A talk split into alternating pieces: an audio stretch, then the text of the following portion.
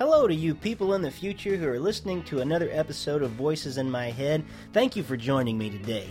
Over the last few months, I've been honored to bring you great guests like Jason Gray, Sara Groves, Michael Card, Andrew Peterson, Tripp York, and Brian Zahnd, just to name a few. It's been my pleasure to bring these podcasts to you, the listener, free of charge. The fact is, though, that there are operating expenses when you do a show like this, so rather than make this a paid podcast, I wanted to give the listeners a chance to help out. The Voices in My Head audience has grown exponentially since I began broadcasting in January of 2012, and there are people who listen from all over the globe. Because of this, and because I want to keep the podcast free, I'm offering you a chance to sponsor an episode of Voices in My Head. Maybe you'd like to dedicate a show to a family member with a message for their birthday, or maybe you'd like to honor a loved one with some sort of special greeting. Perhaps you just want to showcase one of your websites or a business. So, to sponsor an episode of Voices in My Head, simply send me an email with your ad to rljames29 at yahoo.com. If I approve your ad, then I'll let you know in a follow up email. Then simply go to rickleejames.com Click on the tab that says Tip Jar Podcast Sponsorship, follow the link to PayPal, and then leave your donation or sponsorship amount. If it sounds like a lot, then just send me an email and I'll talk you through the steps. Thank you again for listening to Voices in My Head and enjoy today's episode. I honor the Holy One inside you. Namaste. Live from Springfield, Ohio, it's Voices in My Head the official podcast of Rick Lee James.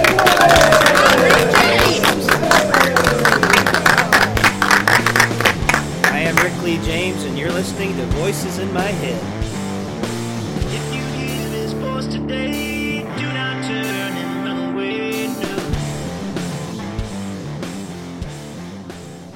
Welcome back, listeners. This is Rick Lee James, and I thank you for joining me for another episode of Voices in My Head.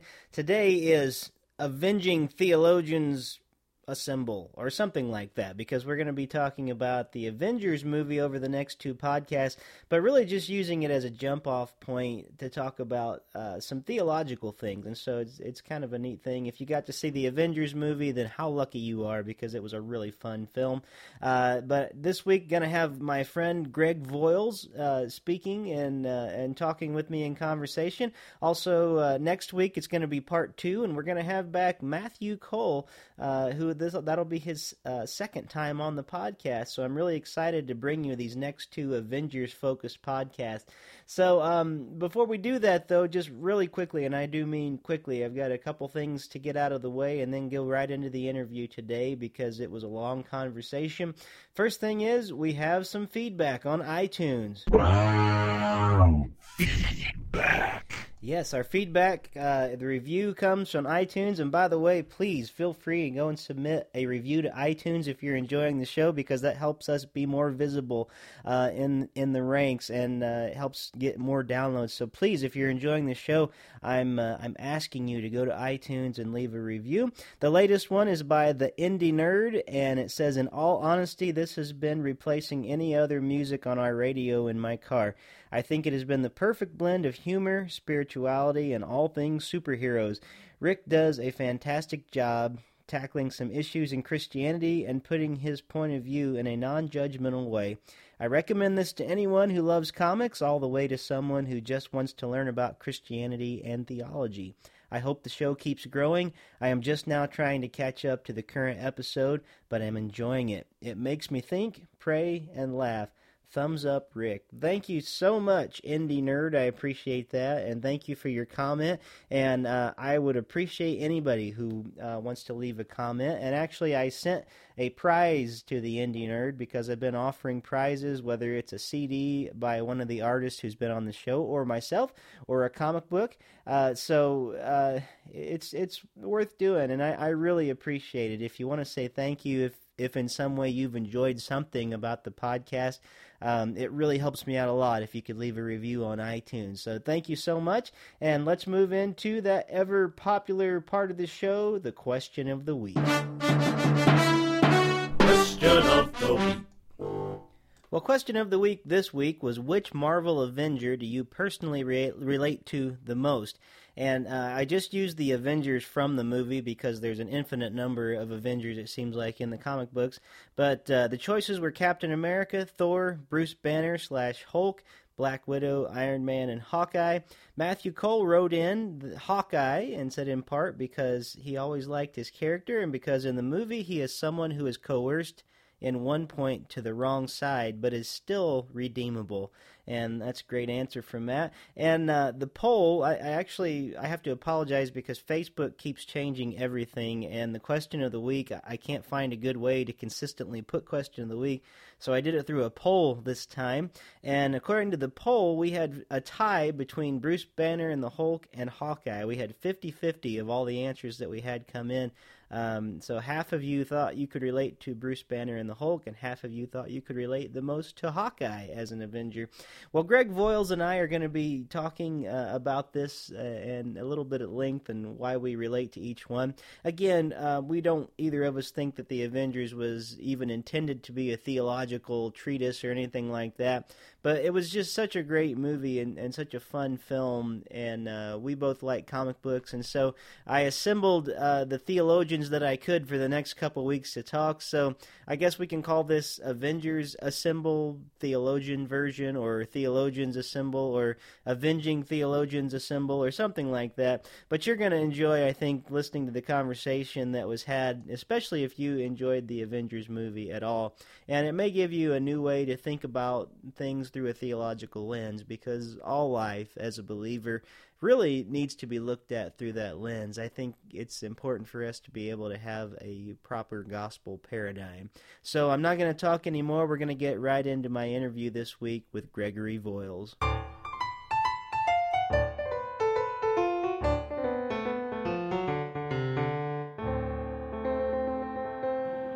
Listeners, I am very pleased today to have what's going to be really kind of a two-part interview. And uh, um, initially, I had this idea that with the Avengers movie coming out, and all of you that listen to this show know that I'm a huge comic book nerd, so it was just, you know, kind of like a dream come true to get to watch the Avengers on the big screen.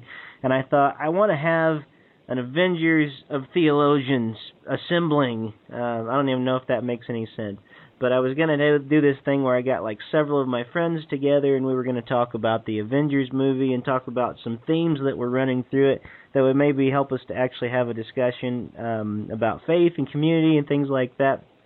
Um, unfortunately, everybody had different schedules uh, that I had asked, and so uh, tonight, uh, when I'm recording this right now, I have the uh, the first interview. It's just going to be a one-on-one with an old friend of mine, Greg Voiles, and uh, I'm going to let Greg tell you in just a moment a little more about himself. But Greg has been a friend of mine since my freshman year of college, and uh, it's he's one of those guys that we've been good friends. And even if years go by and we haven't heard from each other, it seems like we can just kind of take up where we left off.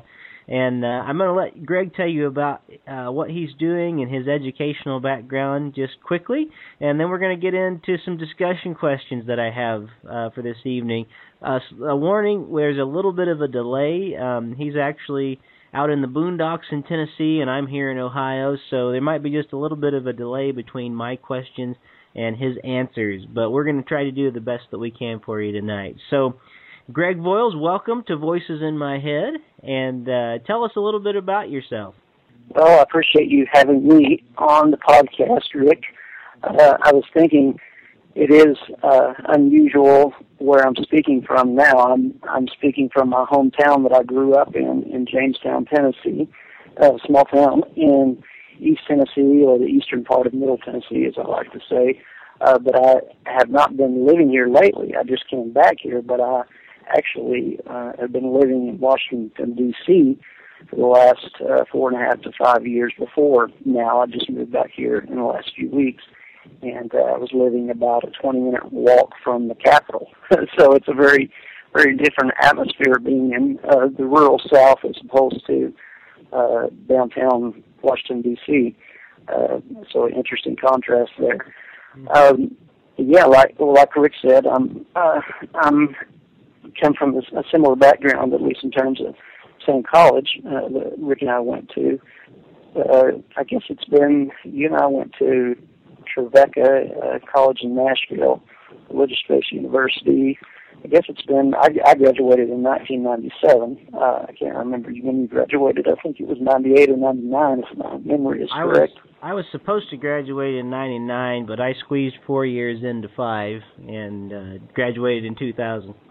Well, well, great minds think alike. I managed to pull that off myself. And in fact, I, I um, went to after I went to I went to Nazarene Theological Seminary in Kansas City for an M, an MD of Master of Divinity after Trevecca, and uh, I managed to squeeze uh, that master's degree into five years as well. So undergrad and and master's degree. Get that. So I, I aim to go for perfection since we come from uh, Wesleyan tradition of of Christianity, then we have to go for perfection. So I, I want right. to be consistently perfect there. So.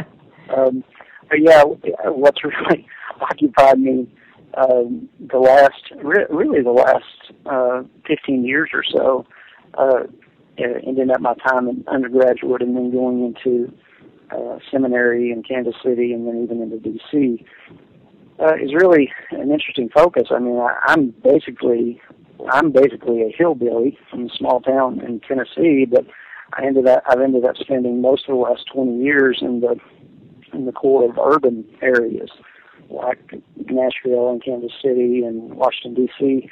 Uh, and being involved in uh, kind of urban focused Christian ministry, uh, any anywhere from from kind of sort of runs the gamut of uh, helping pastor in urban congregations, focusing on spiritual formation and things like working in the arts and that kind of stuff, uh, along with working uh, with homeless people and being a pastoral minister to folks with, dealing with homelessness issues and, and teaching at a federal penitentiary for a while and um, in a religiously based uh, program there.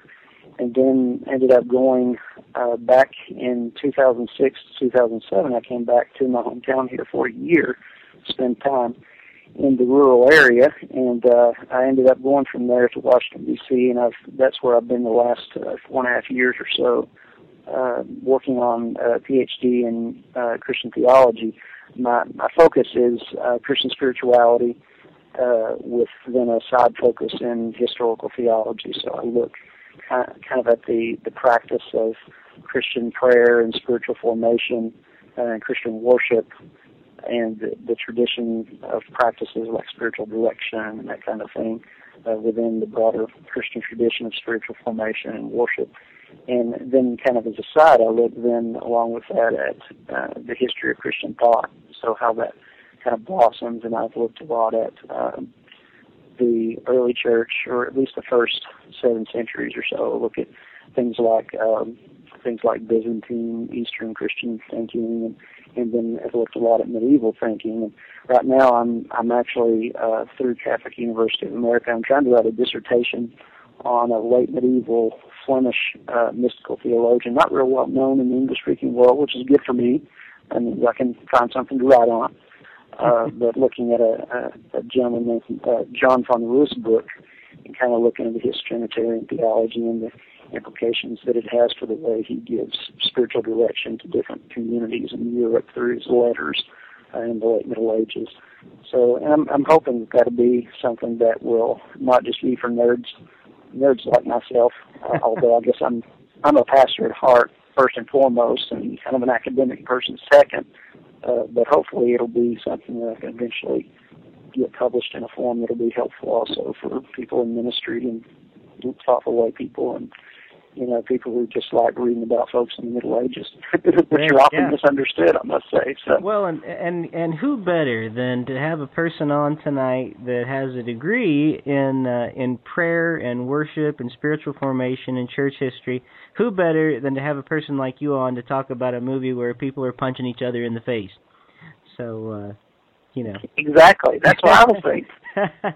so well, that's great. Well, that gives a, an excellent background just to kind of let people know who you are. And I'm going to get right in with the question because uh, this is this is interesting uh, to me, and I, I really want to hear your insights on it. And I know we both like to talk, so we'll have to try to keep our answers as brief as we can. But I also want to have a uh, you know, a, a discussion about some things that really came to my mind um, after watching this movie. So, first question I have for you, and and this is not uh, anything deep as of yet, but I'm just curious, um, what kind of environment did you see the Avengers movie in? Um, because I saw it in a, I'll tell you mine while you think about what to tell me yours, but I saw mine in a huge theater. It had sold out. Uh, it was it was the first night. Like I didn't go to the midnight showing on you know early Friday morning at mid uh, Thursday at midnight or whatever. But I went the Friday when it opened, and all the shows were were selling out. The only one I could really get into was one about an hour and a half from when I arrived at the theater, and it was in 3D. And I got into the theater, and I wish I had brought a winter coat and mittens and a scarf because it was freezing in there. I don't know why movie theaters do that but I had some a very excited crowd around me. I had lots of people that were just talking about um the Avengers movie, people that weren't, you know, even comic book people, they just like you know, fun movies like this. And there was just like an electric feel in the air and people were lined up like to this theater. I it's what I can only imagine what Star Wars must have been like the first time. So it's kind of just an exciting like movie going experience. So what what was it like where you saw it the first time? Yeah, I I actually saw the film uh, here in my hometown, the little movie theater. It's a it's a pretty cool little locally owned movie theater that a, a gentleman uh, owns. Uh, who actually it's kind of funny. His name is Jimmy, and he he puts the previews of the movies on an answering machine. And of course, he only has it's Jamestown, Tennessee, so we only have one one phone line going into the answering machine to, for the previews. And of course, Jimmy is who has an even thicker southern accent than I do, and so he's unless you're from this area, it's actually kind of difficult to understand what he's saying in the previews of the of the movies. But I I saw saw the uh, the, the movie in in that little theater. It's actually uh, up until just recently you could still see uh, movies in there for two dollars wow. a piece and uh, now it's only four dollars, which is still a lot cheaper than most places. So I, I always I feel I, like, well, I, if you can watch a movie, is yeah, I think I paid like it was like fifteen dollars a ticket to see the one I saw.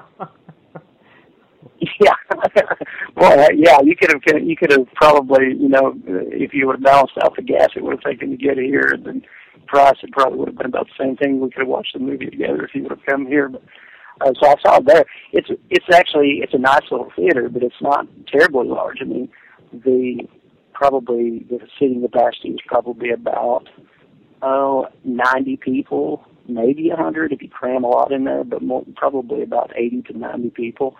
And I, I was in a similar situation. I came to watch the movie the second weekend I think it, it was playing here and I expected to be able to go there like 15 minutes before the movie started and get a ticket, but much to my dismay, there there were no tickets available for the seven o'clock show, so I had to buy a ticket for the 9:30 show, and I came back and and watched it, and I watched it by myself, and it was interesting. It seemed to draw a large, uh, of course, a lot of kids and a lot of teenagers uh, who were kind of like me. I'm, I'm kind of I'm a bit of a, a comic book nerd myself, and uh, maybe just a nerd, but but comic at, at some point, comic book at some point, and uh, and there there were a lot of teenagers there, but but there were also a number of adults. Uh, so it was a kind of interesting age group mix. So that's little small town theaters where I saw it.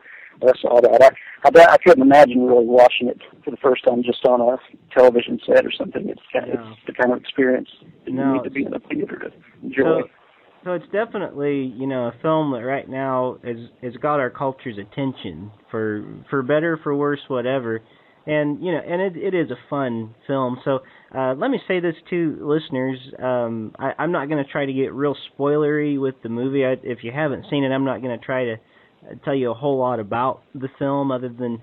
Uh, but there will be a little bit that I'm going to be asking, and, and we're probably going to be talking about parts of the film tonight because of just some things I want to discuss. Um, so if you haven't seen it yet, you might want to pause the podcast maybe and go watch it first, uh, or just skip this one and go to another podcast. But it it really is uh, uh, an interesting film. It's a lot of fun. It's definitely what you call a popcorn movie.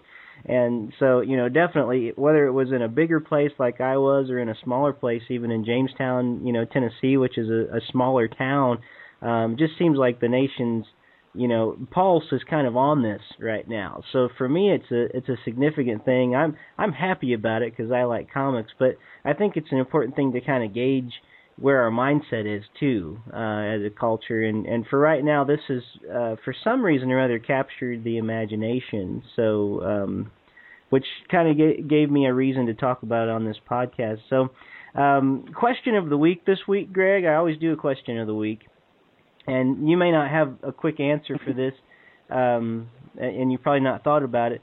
But which Avenger do you personally, and let's just keep this based to the Avengers in the movie that we saw and not the comics because there's like a thousand in the comic books. But the Avengers in the movie, who do you think you most relate to? Most relate to? Well, I don't, you know, I don't, I don't know if I relate that much to any of them since I don't don't seem to have that that much uh, in, in line of super ability anyway. but um, yeah, you know, I can I suppose that the one I would um, relate to the most, I suppose, would be the uh, Bruce Banner character, uh, just in the sense of. Um, I, I've always had struggled with. I mean, I'm drawing an, an analogy here between his his ability to, uh, or his curse, I guess, it would be a more traditional way of looking at it in terms of his character.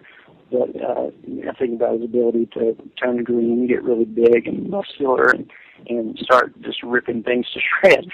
That uh, describes you perfectly. I, it, certainly, certainly, it, yeah, describe. Yeah, it's true. I mean, Rick Rick ate lunch with me a lot in college, so he he saw how I could tear apart a a, a dinner plate with you know bits of food remaining everywhere. I mean, remember one. It seems like if I remember correctly, one time you told me that it always looked like I, after I ate, it always looked like a Sasquatch had been through because there were bits of food and things laying laying everywhere all over the plate, not very well organized. It was definitely like the um, bottom of a suitcase. so. but I think the reason, I suppose the reason I would relate to him the most, uh, I, I don't know that I relate with any of them terribly, uh, a, a terribly great deal, but but with him, I guess I would relate with him the most because with him, he seems to be conflicted at least. Uh, you see this some in the movie, and then as you think about the old uh, TV series, uh, The Incredible Hulk, and the comic books and stuff, perhaps there's a, certainly a sense in which he he runs from the this enormous power that's sort of violently released in him, and that has the ability to do at times at least some wonderful things. I mean, he he certainly saves people at times that are in danger and and being hurt by villains and things like that. Uh, but at the same time, he, it, it's a, a force that he certainly doesn't feel he has control of, and he knows can unleash as much harm perhaps as it can good. And I suppose uh, with myself, there's been times when I've um, realized that I've had uh, been blessed with some uh, decently decently sound mind, a decently sound mind, and can uh, use those intellectual gifts and abilities to to accomplish some things. Uh, at the same time, I, I know that um, I can also use abilities that I've had in ways that can be destructive as well.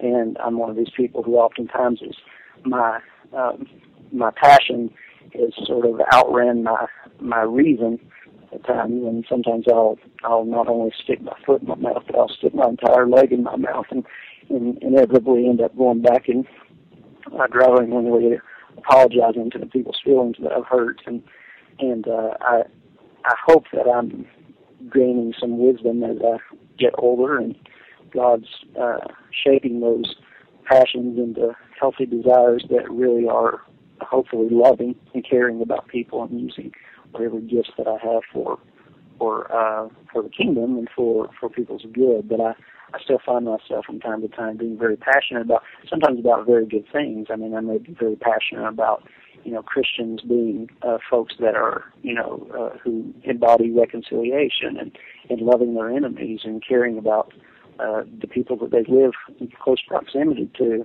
Uh, but there's been times where I can get very unchristian in the in the ways in which I can argue for that. So that would be the closest analogy or the the the closest uh, thing that I could find in terms of a character that I would relate with.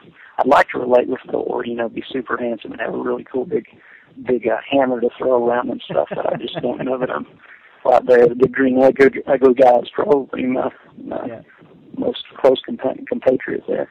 What about yourself? I'm curious to yeah, well, which one you relate to. You know, interestingly enough, I probably would say the same character of Banner, maybe for a little bit different reason though. Um not because I think I'm super smart or or because I think I can transform into something strong, but um I I think about that character just because um you know, when it comes down to who we are as humans, I think we all have this side of us that we don't want to let be seen and it's something that comes out and I think the only way to really uh you know face it and allow God to help us to become something more and actually use our weaknesses to become our strength is to begin to allow those flaws and those things to be seen. And and Banner always walks around um you know he's trying to control himself and he's trying to do all the best that's in his power to not let this um darker side of him out you know. And uh, it's interesting in the movie because it seems like uh, Tony Stark is really trying to help him, you know, uh, kind of harness that and say, you know what, what you need to do is actually unveil that, uncover that, you know, and allow it to be used for something, you know, greater. Your pain and the things that hurt you can actually be used, um, maybe for the good. And so instead of, you know, I think in the light of Christ, as we allow ourselves to become unveiled uh, before him, I think there is something greater that can be used. But it's it's interesting that I, I you know depending on a given day, I might say any of them from uh, whatever I'm going through, and I don't relate very strongly probably to any of them either. But I do think that that character is very interesting to the human condition. But, um, well, let's move on a little bit.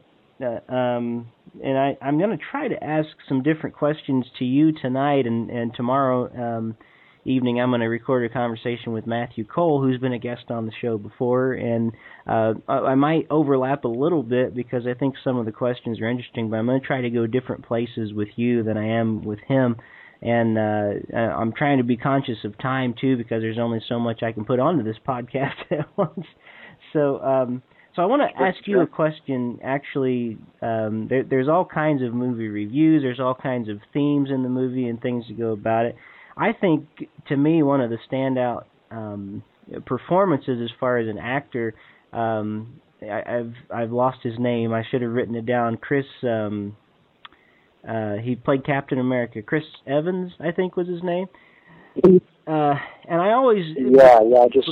Yeah, yeah. but before he played Captain America, I always thought of him as just kind of this frat boy character because, like every movie I'd ever seen him in, including when he played the Human Torch in Fantastic Four, he always just played this like party guy who's kind of irresponsible. And I thought, oh man, I you know, he's okay in that role. I can't imagine him being Captain America, who has to take on this leadership and very mature type role. And I thought I was so amazed, like he did a good job, you know, of that and he and he made me buy what he was uh what he was selling so to speak as Captain America. But one thing that was interesting, I, I a little a thing I was leery about with the character of Captain America, and this goes back to the Captain America film and then into this Avengers film. I was scared that they were going to go so nationalistic with him that because he is Captain America, that we were just going to get this I bleed red, white, and blue, and no matter what, I'm going to bow to the flag and do whatever my country says. And I felt like in the film we we had uh, not only a person who actually abhorred violence and and didn't didn't enjoy violence. Matter of fact, in the first uh, the movie Captain America that they did with Chris Evans, I love the line where uh, the doctor asks him, "Do you want to kill Nazis?" and he says, "I don't want to kill anybody. Uh, I just don't like bullies." And I really thought that was an interesting perspective that he had on that because I, you know, I consider myself pretty much a pacifist and as much as any of us can be, I think. Um, but then when we get into this film, too, um, it was interesting because as as they're taking him off to battle and he's not into his Captain America suit yet, and I can't remember his exact words, but he says something about um he doesn't know if he wants to get back in the red, white, and blue. He thinks that basically the nation has been a disappointment, you know, to people, and he wants to help people in the situation, but he doesn't know if he wants to be associated with the kind of injustices that we've been associated with. And somebody says to him, I think it was Agent Coulson, says, you know, maybe they need somebody to show them, um, you know, what we were supposed to be. And so it was just an interesting thing. So there actually is a question I'm leading up to here. That was just a preface. Um, but with this idea of I'm waiting for a question. yeah, I know, I know. Um, but with the idea of nationalism and uh, you know Captain America being you know with his hesitancy and everything, and um, the question is, uh, is it is it unpatriotic to uh, to challenge your leadership, and is it unpatriotic to challenge um, things that your country is doing, and so maybe just give me a couple thoughts on that. What do you think? Yeah, well, the I mean, the short answer would be certainly. I, I would think, uh, even even from a perspective of the United States, I, I try to say this discipline myself to say the United States or the United States of America because I, I get kind of tired of the whole um, mantra that's sort of normal now that America America equals the United States. When I, I have friends who are uh, you know, from South America or Canada or whatever, and they're they're they're like, well, you know, we're part of America you guys aren't the only thing that constitutes America. Captain uh, North but, America. But uh, it's I mean, yeah, Captain North America. um, the it, I, I mean, the short answer I think would be no, even from the perspective of the United States. I mean, now asking most of us as is um, as citizens of the United States to have a deep understanding of history is a, really far reach. I think these days. I mean, I, I, I I'm trying not to sound arrogant with that, but I just I find that there, there's just such a little awareness of the the details of the history, even even of uh, even of this country, that many of us find ourselves being citizens of. Um, that it's pretty I mean, I, honestly, it's just disturbing to me at times, even from people who are uh, teachers. And I mean, I, I can't understand for the life of me how one could, you know, be know, you know, know almost nothing about uh, the history of the United States, and yet have a talk show or a radio show where one is pontificating about, right. you know, about governmental politics and certain history and things. And I don't just mean that from the side of the Bill O'Reillys and the Sean Hannitys, and I, I certainly don't have much respect or any real interest in what those guys have to say. But I mean, it's the same from the the other sort of the other side, which really is just the other side of the coin to me. But they like to think they're terribly different. If one speaks of say Keith Olbermann or something like that, I mean, it's not that Keith Olbermann necessarily has the credentials that you know we should listen to him either.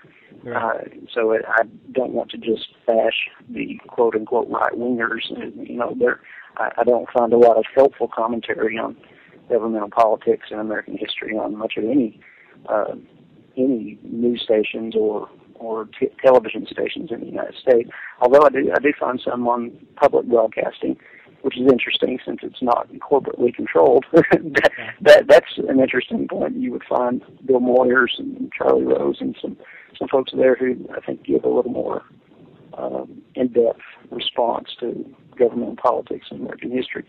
So the awareness factor of many folks in the United States, the, the lack of awareness that we have is pretty disturbing to me. Yeah. But even given that situation, I think if one looks at the history of the United States, one ought to be able to say, uh, and I'm a person, I'm a person who doesn't have a lot invested in patriotism.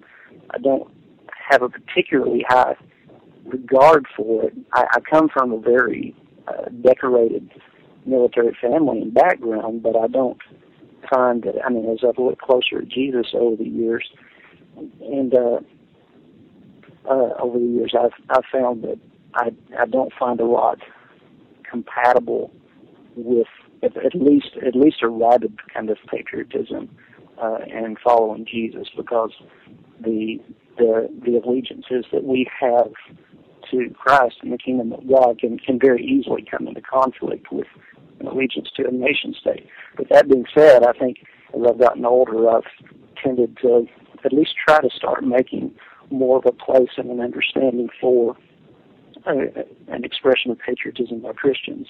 And so I don't want to say that there can be no expression of patriotism by Christians. I think there can be some, perhaps, perhaps, some somewhat healthy expressions, but I certainly think it has to be subservient to kingdom concerns. Uh, all that being said, I think it I think it is possible to, and, and really probably the duty of a citizen, at least of a, a nation state like the United States, is probably the duty of a citizen to be critical of their leaders uh, and question question authority. So I, I think that's a good thing to do. And uh, whatever democracy is, and I, I don't want to have any romanticized notions of democracy. I mean, uh, uh, Hitler had a 70% majority vote uh, when he was elected, so I don't want to romanticize democracy, but uh, but whatever exactly it is, it probably ought to involve conversation and disagreements, and and uh, so I think that should be the case. So yeah, I think the, the, that's a little bit a bit of a longer unpacked answer, but in short, I think yeah, one should be able to say one is patriotic while still being critical of uh, governmental leadership or or leaders I guess in any context. Right, and I think I'm right there with you in in what you were saying. I I don't you know find myself to be an overly uh, patriotic person in the regard that you know I that I feel like I should um, have a a special loyalty um, to one certain people over another because I I believe in the totality of God and His creation and the world that He has created. And um, you know, it's it's interesting because you know you, you can know more um, you know, brag about being an American than you can brag if you're you were born good looking or if you were born with blue eyes or if you're born with whatever. Because frankly, we're just born here, you know. But it's it's God's earth, you know, where we're at. But I, I think about that question. Uh, to me, it, what you said, I loved about um, your patriotism needs to be under the. Maybe I should put it this way: it needs to be under the lordship of the true Lord because um, we we can't have this blind patriotism. And I I kind of like how they brought this out with Captain America's character in the movie, who is supposed to represent you know patriotism, which can be a very dangerous thing if it's uncontrolled. I liked how he was finding himself in an age he didn't understand and I, I feel like so many of us are finding ourselves in that right now. And uh, you know, if if you've been like I used to be at one time in my life, believe it or not, you know, it was it was like you know love it or leave it flag waving american whatever and then as i started to understand jesus more and started to understand the bible and understand that jesus was no real friend to the government in his day he was uh he was following god in a different sort of kingdom and the other one didn't really even factor in that much um, it's interesting how in this film that they take Captain America as the one who is kind of questioning some of the things around him and wondering, you know, what, like whether even warring is an interesting thing. And I, I find it very interesting that that Captain America's weapon. I don't know why it stood out to me in this film so much, but his weapon is not a, a sword or a machine gun or anything that most of the time. He does shoot some guns some in the film, but he's got this shield and it's it's as if he's a protector you know and it's it's an interesting thing because that's just a defense you know where he is. And it seems like people are always coming down. And he's just blocking with the shield. Um but i thought that was an interesting choice in the film to make him someone that um was actually questioning things and trying to wonder how fully does he follow um, you know, a nation that may be calling him to do some immoral things. So I, I really liked that choice. I thought it was an interesting way to make him wrestle in both films. So, um, well, anyway, moving on from that, one one reason that I think sometimes we follow so blindly um, into a a a negative sort of patriotism, maybe I should just put it that way, is um, sometimes maybe we have a and and this gets back to what you said about people not understanding truly their history and their background. I think sometimes we have a comic booky understanding of good and evil. And um, basically what I say in the comic books, especially older comic books, and uh, you have a good guy and you have a bad guy, and the good guy is completely good and the bad guy is completely bad. The good guy, his only purpose in life is to keep things good and to stop the bad guy. and and the bad guy, you know, whether it's whether it's GI Joe or you know He Man or whatever it is you're watching, Superman, Lex Luthor, you know, the villain has always got just one thing in mind. I want to do bad for the sake of doing bad, and ha ha ha ha ha. You know, it's like and there's an evil laugh. So and and and don't you think too that that that is a dangerous notion? I mean, it's it's great for a movie, it's great for a comic book, it's great for teaching kids right and wrong and trying to do right, but that so oversimplifies the issue, you know, that we're coming into. Um, and and maybe that's one reason that films like the Avengers we like so much because it is like clear cut in that film who the good guy is, who the bad guy is. You know, even though there's some bickering and fighting among.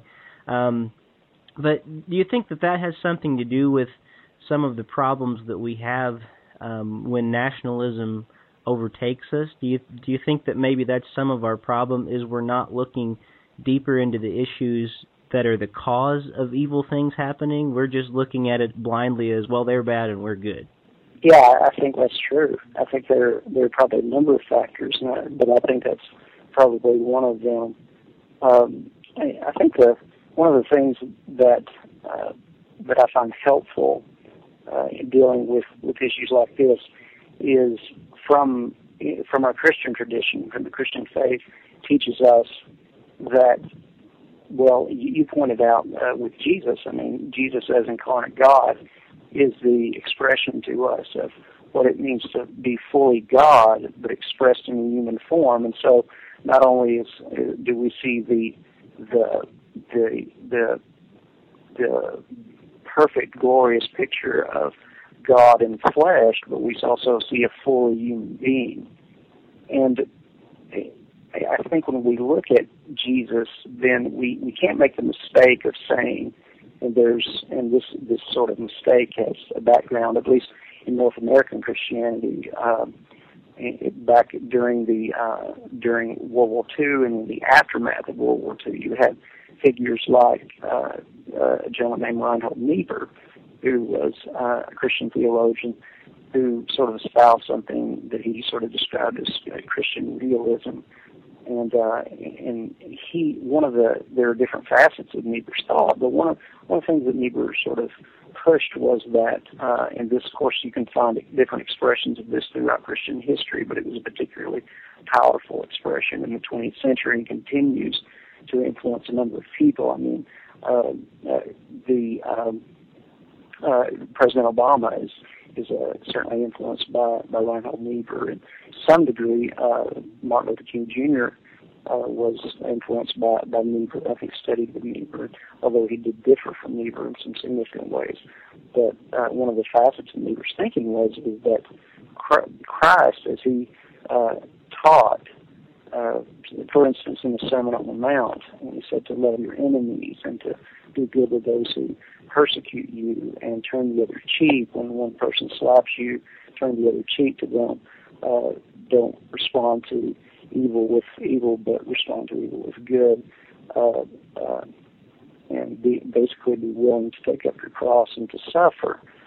Um, Niebuhr really wanted to talk about how that wasn't sort of a the Sermon on the Mount wasn't a template for disciples of Jesus, the Christian community, the church, the body of Christ.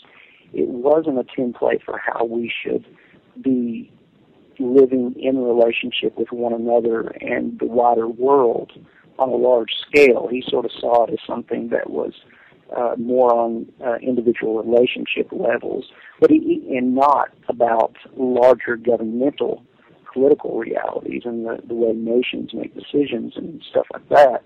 Uh, he, he sort of talked about how, it, in not being about those larger social realities, it was sort of uh, it was an ideal that really couldn't be fully actualized by human beings very well. And so it was sort of an ideal to show you, and some of this comes from a Lutheran tradition of of uh, the Jesus' Sermon on the Mount is to show you where you just always come up short, kind of thing.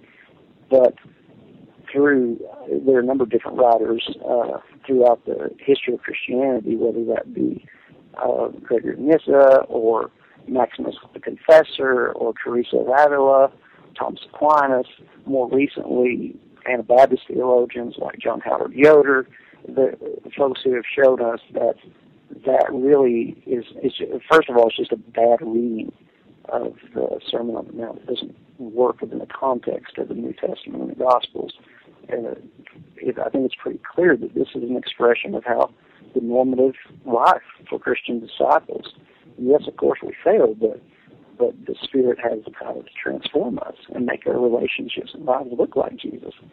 And so that I, I think I point that out because we really, like you said a while ago, we start out with Jesus as fully human. When we look at Jesus, we don't see someone who's hopelessly not human. He's he's what it means to be fully human. So when we live sinfully, we live violently, we shouldn't say, "Well, we're just human." No, we should say, "No, we're we're sinners." But when we're fully human, we look like Christ mm. by the power of the Spirit. And so that those that template of living is not just for some impossible ideal, but really is to be the moment of life for Christian disciples. And that in, in looking at Jesus then to see how he relates to the government and to leadership on national scales, that's the normative way for us. Uh, now that doesn't mean that we can't call the nation states that we're a part of uh, like the United States to do good things. I mean, I think Martin Luther King Jr. is a great example of a faithful Christian who lives faithfully toward the kingdom, but then works to transform aspects of his if, of the the structure and pattern of relationships in the nation state. And so uh, there can maybe if that's your model, that can be a healthy form of, of patriotism. But I do think in saying that, I would want to say that if we orient ourselves around Jesus, that can help us to not have this really black and white picture that you're talking about because Christ teaches us that not just Americans or not just people from the United States, but we're all in need of the love of the one he called Father. And we're all in need of being transformed. And so it kind of can, it can sort, it, it does what uh, August, Saint Augustine in the third and fourth century and Thomas Aquinas in the Middle Ages would talk about uh, the love for God, the Father through Christ. That when we're caught up in that, the Spirit can begin to harmonize our desires, our loves around the central love for God that had been uh, screwed up and messed up in the fall. And once that happens, then that orders or harmonizes our desires for good things like family and our cities and our countries and the the market, the the, the business and things like that. It really can, can begin to harmonize these things because these are not bad things. Family is not a bad thing, but it can become a bad thing when it becomes an idol to be worshipped. For when our desires are harmonized around the desire for God, then that's when we can begin to have a glimpse of what it would mean to live in a way that has a healthy kind of patriotism and doesn't see this magic line at the border of Florida or Texas where somehow we have this magical connection with all these people that live within the, these borders and we're all citizens of this country and we have this almost mystical connection with them. And then but when you step magically past that border then you don't have that mystical connection with those people who are in say Mexico or who are up in Canada or something like that that we are all human beings in need of God. So, so there could be a, a healthy expression of patriotism. And I don't want to, I don't want to just disparage people who do believe in patriotism. There are some good folks who believe in that, and and I, I want to make a place in my thinking for that. And I want to be gracious to folks. Uh, but I think that is a, is a way that we can begin to sort of discern how not to see things so black and white or how not to be blinded by patriotism is to have our first love be the Father through Christ, and then that can teach us when we're treading on idolatry with our nationalism uh, or not. Right. Well, very, very good, good answer there, and um, I, I think trying to move away from just that um, you know, black and white thinking. I think it's something that we can challenge those who uh, find themselves to be in in the uber patriotic camp. It's it's good for us to challenge those beliefs on their behalf because they need someone to help them see. But on the other hand, it's it's also good for them to speak to us as well. And I I think about the the person that teaches my Sunday school class at church every week um, was you know um, a uh, he was wounded in in Vietnam and um, had an experience there. One of his uh, sergeants actually led him to Christ, um, and it, it's very couldn't couldn't be more of a different background, you know, as far as him to me. And I've never served in one of those situations. Um, and it's it's interesting because a lot of our conversation in Sunday school class, um, he comes from a place of feeling like he really was used in that situation, uh, you know, um, in his patriotism, led him to find Christ, and then actually led him to find a sergeant who went into villages and actually brought care and helped people and was compassionate. And um it, it's kind of an interesting thing who I you know I almost tend to run the other way but I need people like him to be a voice to me as well to remind me that God can use us in all of those places in our lives. And so I appreciate that. And that leads me to the last thing I think we're going to have time to talk about tonight because I think we're going to be hit, getting close to an hour after this. But community is what I wanted to talk about tonight. The kingdom of God is made up of all sorts of people. And it's, you know, if you look at just the disciples themselves, you had people who were, you know, uh, what they would call zealots, who you know, in in some ways, I think we could compare them in a lot of ways to some modern day terrorists in their zeal to you know even overthrow the government even in violent ways to get their way and come back. And you have people who were more devout you know Jews and people who were more peace lovers. You had people who were educated people who were not people who were fishermen. So even just in the disciples you have all these different types of people and one thing that's interesting about this movie, The Avengers, is all the other movies, you know, we've seen where they have this individual hero. And they are, you know, superhuman in some way, but that they're just that too. They're human. They're people who are flawed. They're people who have pride. They're people who have jealousy. They are uh, people who really have, you know, uh, deception in them to a certain extent, and we see that in the films. They're people of bitterness, and in the Avengers movie, when they all come together, um, immediately there's infighting. Their imperfections begin to come out. Um, their selfishness begins to come out in those places.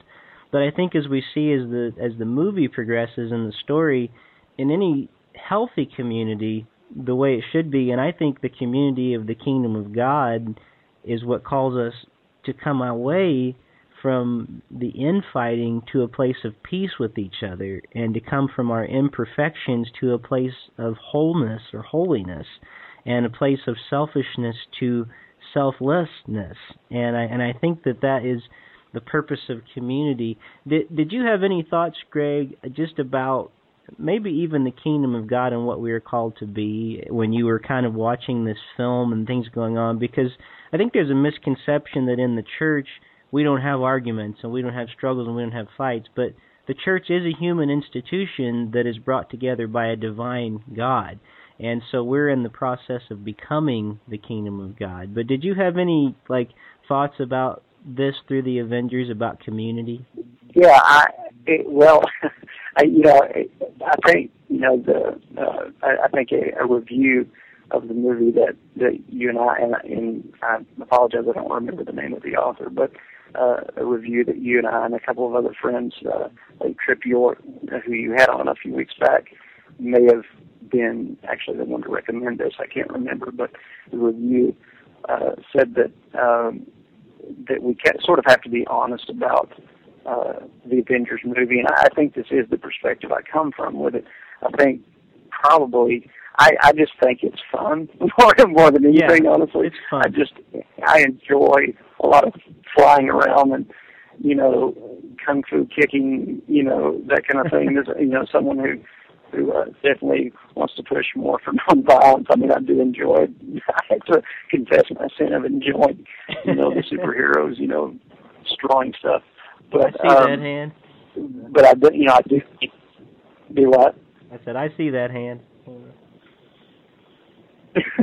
yeah, I mean, um, so I, I do sort of think the review, the reviewer who wrote that. I, I, do think it, it's certainly true that for all the good things that that the Avengers would want to point out in terms of like a group of people coming together and that kind of thing, but the the fantastic nature of all the the uh, the the battles and that kind of thing sort of really outshines a lot of that. But I do think some of them are are there and could be teased out more.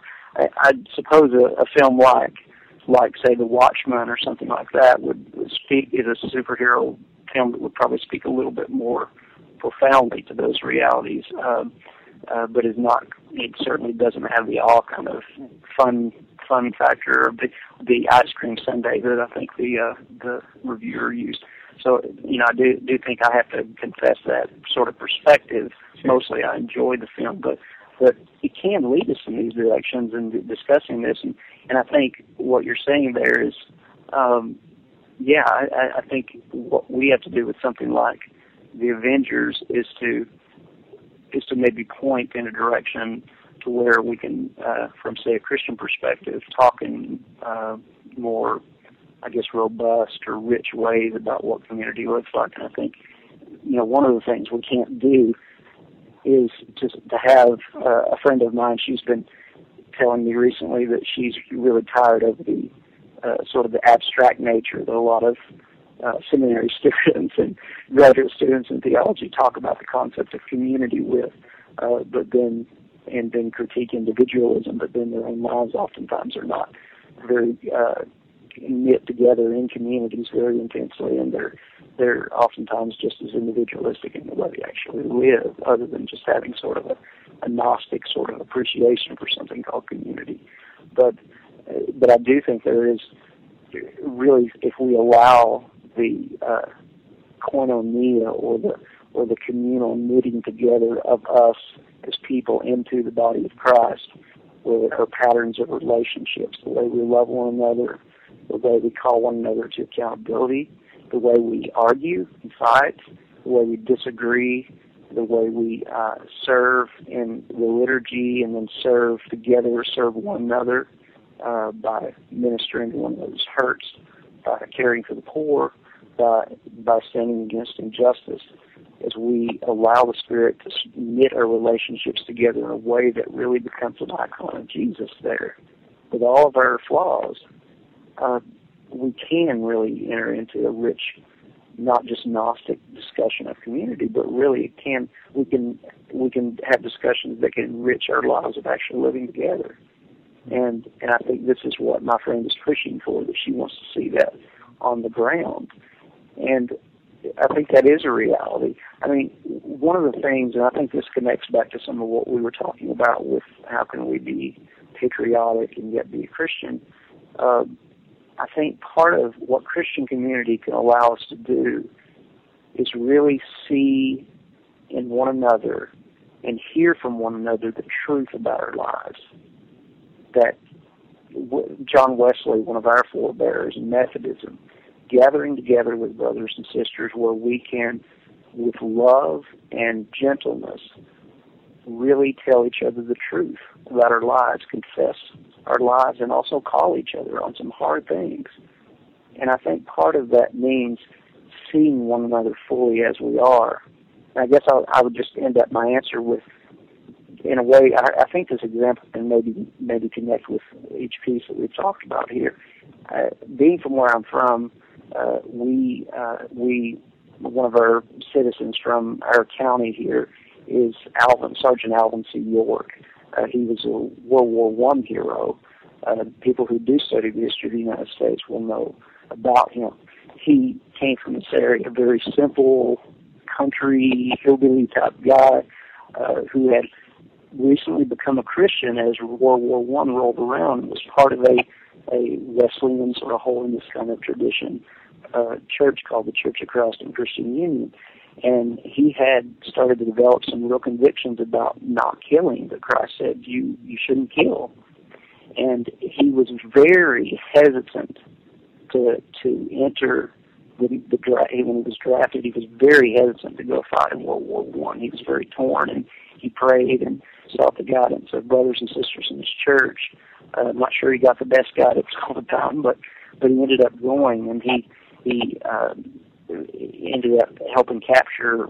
He and just a couple of other uh, uh, United States soldiers ended up capturing a large number of German soldiers, and he was revered for this. There was a movie made about him. Gary Cooper played Sergeant York, and and uh, but the thing is, that a comic book picture of Sergeant York, like you were talking about, made him out to be could easily make him out just to be almost like a warmonger, uh, to have the kind of blind patriotism that just would say, well, whatever the government tells me, if the, I don't care if I'm having allegiance to Jesus or not, if the government tells me to go kill people, I go kill people.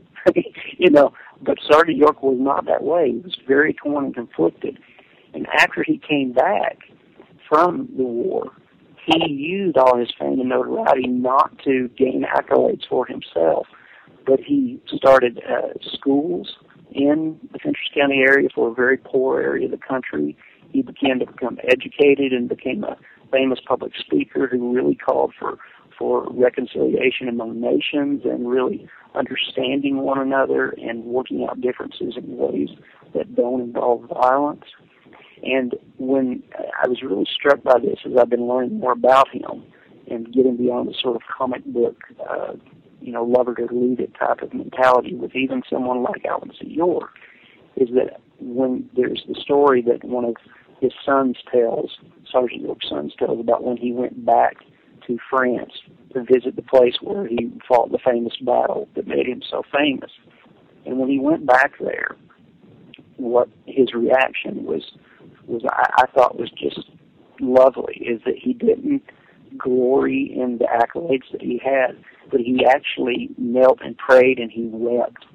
And he said that he wept for his fallen comrades, his fellow soldiers, and uh, U- U.S. soldiers, and he also wept for the German soldiers that he killed and that he he conquered, and that he wanted there to be a better way forward. Now he supported World War II, so it wasn't like he went back to becoming a pacifist, but Alvin C. York very much wanted people to be educated, and he wanted people to learn to live together and to learn to understand one another. And for him, this came a great deal from the teachings of Christ and following Christ and being filled with Christ's Spirit. And so I think that's if there is any kind of I'm not always sure there is, but there, if there is a healthy expression of patriotism, I would want to point to a Christian like Alvin C. York and a full non-comic book type black and white picture of him like that, and I think we can gain much more wisdom from someone like that than sort of the idols that we build for ourselves. Very true. Well, I'm glad you mentioned uh, Sergeant York because I, I remember watching that movie and being quite affected by it when I was growing up, and um, the movie was actually pretty well done, and it did deal a lot with his struggle uh, with that. And so I, I I think that's a good note for us to end on today because um, again we're we're talking about some things that are when it comes to life, when it comes to war, the suffering of people and decisions we have to make, and even um, you know violence and and what what part should a Christian have in that. Um, it's good for us to just begin to step away from just those old black and white viewpoints and start saying that these are some complex issues um, that we need to deal with. That that we need to take the words of Jesus seriously. And you know, again, with Sergeant York, somebody like him, who I have a great deal of respect for as well. Whether you agree with him or not entirely on, you know, but some people would go, well, he ultimately went to war, so you know, who needs him? And and I don't I don't hold that view at all. I feel like he's a person that that struggled with the gospel and grappled with it and and you know sought the advice of others. And ultimately that's really i think the idea of you know what god gave us this community we call the church for is to be a people that can struggle through these things together and uh, to start looking at life together um, in in a beautiful way that we don't minimize the pain, the suffering, and even the decision to go to war that others may have at times. We need to to put ourselves into um, the the great huge decision that's that's going on the shoulders of people that are doing that. So, well, I'd love to to talk all night, but there's only so long I can go with the podcast each week, and this is going to be part one of uh, part two is going to be with uh, Reverend Matthew Cole. And uh, again, I think Greg and I both have acknowledged that you know the Avengers is not any great you know any great spiritual Christian work or anything by any chance. Uh, it was just simply a fun movie, and it really is a fun film uh, it, it's a lot of fun to watch and even just you know kind of go turn your brain off for a little while and say wow look at those explosions. But the purpose of this conversation is just hey you know what? We're we're comic fans but it actually gives us a chance a catalyst to actually talk about a few things that are are not fanciful and so, uh, Greg, thank you for, for being here tonight. Once again, this is Greg Voiles that was my guest tonight. And Greg, do you have any just before we close tonight and, and in the recording part of this conversation, uh, any any presence online or anything that that you would like to share if people maybe wanted to talk to you more about anything that we've discussed tonight? Well, I mean, certainly you can um, Facebook friend me. Uh, a couple of uh, places uh, I do some dialogue on the internet. Uh, some I've not done as much recently, but but I think it's still a place where I would definitely love to dialogue. One is a is a, a website uh, that some friends of mine edited and I've contributed to, to some called The Land of Unlikeness. Uh, it's simply www.thelandofunlikeness.com, I believe. It may be org, but I think it's dot .com. That and wasn't Greg. I'm sorry. That Greg, I'm I'm sorry for the delay. That wasn't yeah. very that wasn't very clear what you said. Did you say the land of likeness? Uh, the land of unlikeness. Of unlikeness. L I H. Yeah, the land of unlikeness dot com. Okay. Uh, it's a it's a good it's a it's a my friend uh, Daniel McLean is the editor of it. It hasn't had uh, as much activity lately, but we have interactions around culture and theology and and uh, art on there. And also too something more recently uh, that a friend uh, Tony Baker, uh, Dwayne or uh, not Dwayne, the basketball player Daniel Daniel McLean, uh, Daniel Wade McLean, my friend who edits that uh, website, The Land of Unlikeness, also uh, is part of another uh, discussion that's been uh, instigated by a friend Tony Baker who who teaches at the Seminary of the Southwest, and Episcopal Seminary in Austin, Texas. Uh, he and Pete Candler and Scott Bader-Saye started a site that has a presence on the on Facebook and and on the internet called the, the Theology Studio. Uh, the Theology Studio in the Land of Unlikeness. Those are places that sometimes I have conversation on the internet I try to be disciplined about not getting into too heavy conversations on the internet because it's not always the, the most fruitful play, way to have deep conversations. And sometimes people say nasty things that, they, that we shouldn't say on there, but to one another that we would never say in person. But uh, but I, those are two places that I think are doing some good work on reflecting. Hello, I lost you right at the end there. hey, sorry about that. I don't know what happened there. It just kind of went a plunk.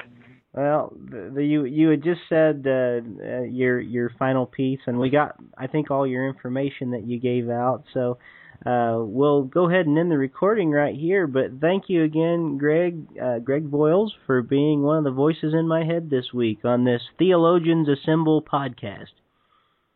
Thanks a lot, Rick. It was it was fun.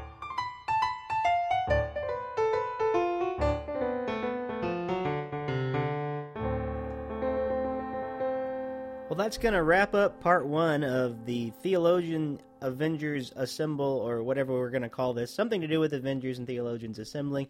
But we've gone over an hour just a little bit, and I'm trying to keep it in that hour range. So uh, thank you, Greg Voiles, for being on the program today. Next week, look forward to part two. We're going to be continuing the discussion that revolves around some themes from the Avengers movie, and we're going to actually answer some different questions. But Matthew Cole will be back with us that week uh, for part two, so uh, don't miss it. It's going to be a great thing. I, I really feel like you're you're going to enjoy it. The conversations were very fruitful, I believe.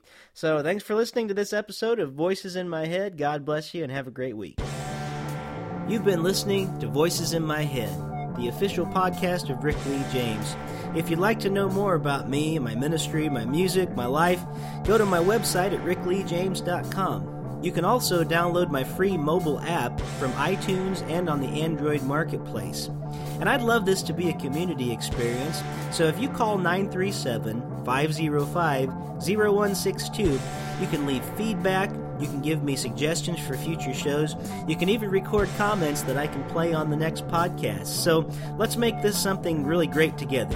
937 505 0162. Thank you so much for listening to Voices in My Head, the official Rick Lee James podcast. God bless.